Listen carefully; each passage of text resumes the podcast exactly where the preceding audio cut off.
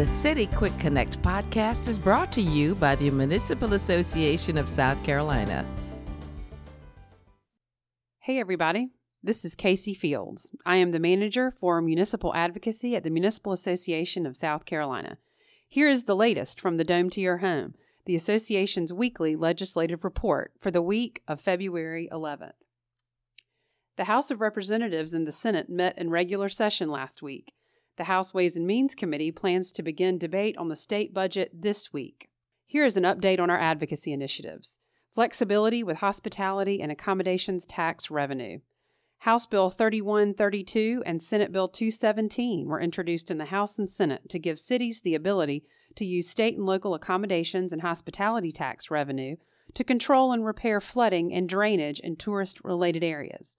The Senate passed 217 and sent it to the House of Representatives, where it was referred to the House Ways and Means Committee. Please continue to encourage your House members to support Senate Bill 217. Local Government Fund Predictability. House Bill 3137, sponsored by a bipartisan group of House members, was introduced to change the local government fund formula to a more predictable funding level from year to year. The House of Representatives passed House Bill 3137 and sent it to the Senate, where it was referred to the Senate Finance Committee. Continue to contact your senators and encourage them to support House Bill 3137. Reducing wait times for new hires at the Criminal Justice Academy. The Senate Finance Criminal Justice Subcommittee and the House Ways and Means Law Enforcement and Criminal Justice Subcommittees continue to hear from law enforcement agencies on budget requests. The House Ways and Means Committee plan to debate the budget this week call your members of the House Ways and Means Committee and urge them to support recurring funding in the state budget for the Criminal Justice Academy. With this change, the Academy can increase capacity and decrease wait times for admitting new officers. A couple of bills to update you on the Senate Tort Claims Act bill moves to full committee a Senate Judiciary Subcommittee amended and passed Senate Bill 386, a bill that makes changes to the South Carolina Tort Claims Act. As amended by the subcommittee, the bill makes a number of changes to the provisions controlling the circumstances under which the state, its political subdivisions, cities and towns, and charitable hospitals may be liable for monetary damages as a result of injury caused by the entity or its employees. There are three specific things that Senate Bill 386 changes in current law. The first, the bill allows a court to multiply the per occurrence cap every time the governmental entity was found to have had actual or constructive notice of the defect that led to the injury. The per occurrence cap is currently $600,000, but another bill, Senate Bill 7, would increase that cap to 2 million. The second thing, the bill allows an injured party to bring a bad faith claim and receive a potential $1 million recovery against an insurer who is deemed not to have handled a claim in good faith.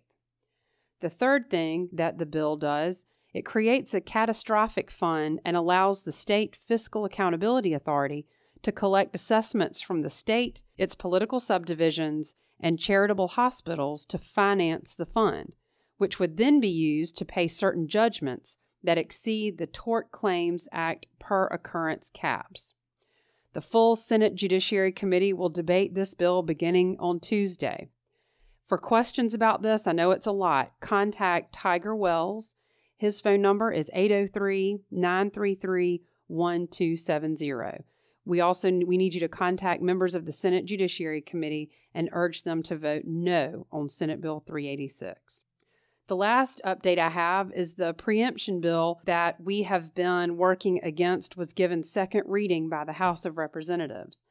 House Bill 3274, a bill that prohibits municipalities from enacting laws related to the ingredients, flavors, or licensing of cigarettes, electronic cigarettes, tobacco products, or nicotine products, was given second reading by a vote of 69 to 37 in the House last Wednesday. Representative Alan Clemmons, a Republican from Horry County, proposed three amendments that would have exempted zoning ordinances from the preemption. However, all three of those amendments were defeated. This bill takes away the authority of cities and towns to protect local youth from these harmful nicotine products. Thanks to all House members who voted against this bill, you can find a link to the vote to see how your representatives voted in the Dome to Your Home from Friday. Keep contacting those House members and urge them to ask for a roll call vote on third reading and vote no on the bill. They expect to take up the bill on third reading on Tuesday. A companion bill to House Bill 3274 was introduced in the Senate, Senate Bill 492, and referred to the Senate Medical Affairs Committee. It's the same message. Please call your senator and urge them to vote no on preemption and no on Senate Bill 492. You can always access bills that were introduced this week and bills that received action from a subcommittee or committee through our legislative tracking system. Be sure to follow the legislative team on Twitter and check back next week for the latest in municipal legislative news from the South Carolina State House. The City Quick Connect podcast is one of several ways the Municipal Association keeps you informed of the opportunities and issues impacting South Carolina cities and towns. Learn more at www.masc.sc and stay up to date with the association's latest happenings on Facebook, Twitter, and Instagram.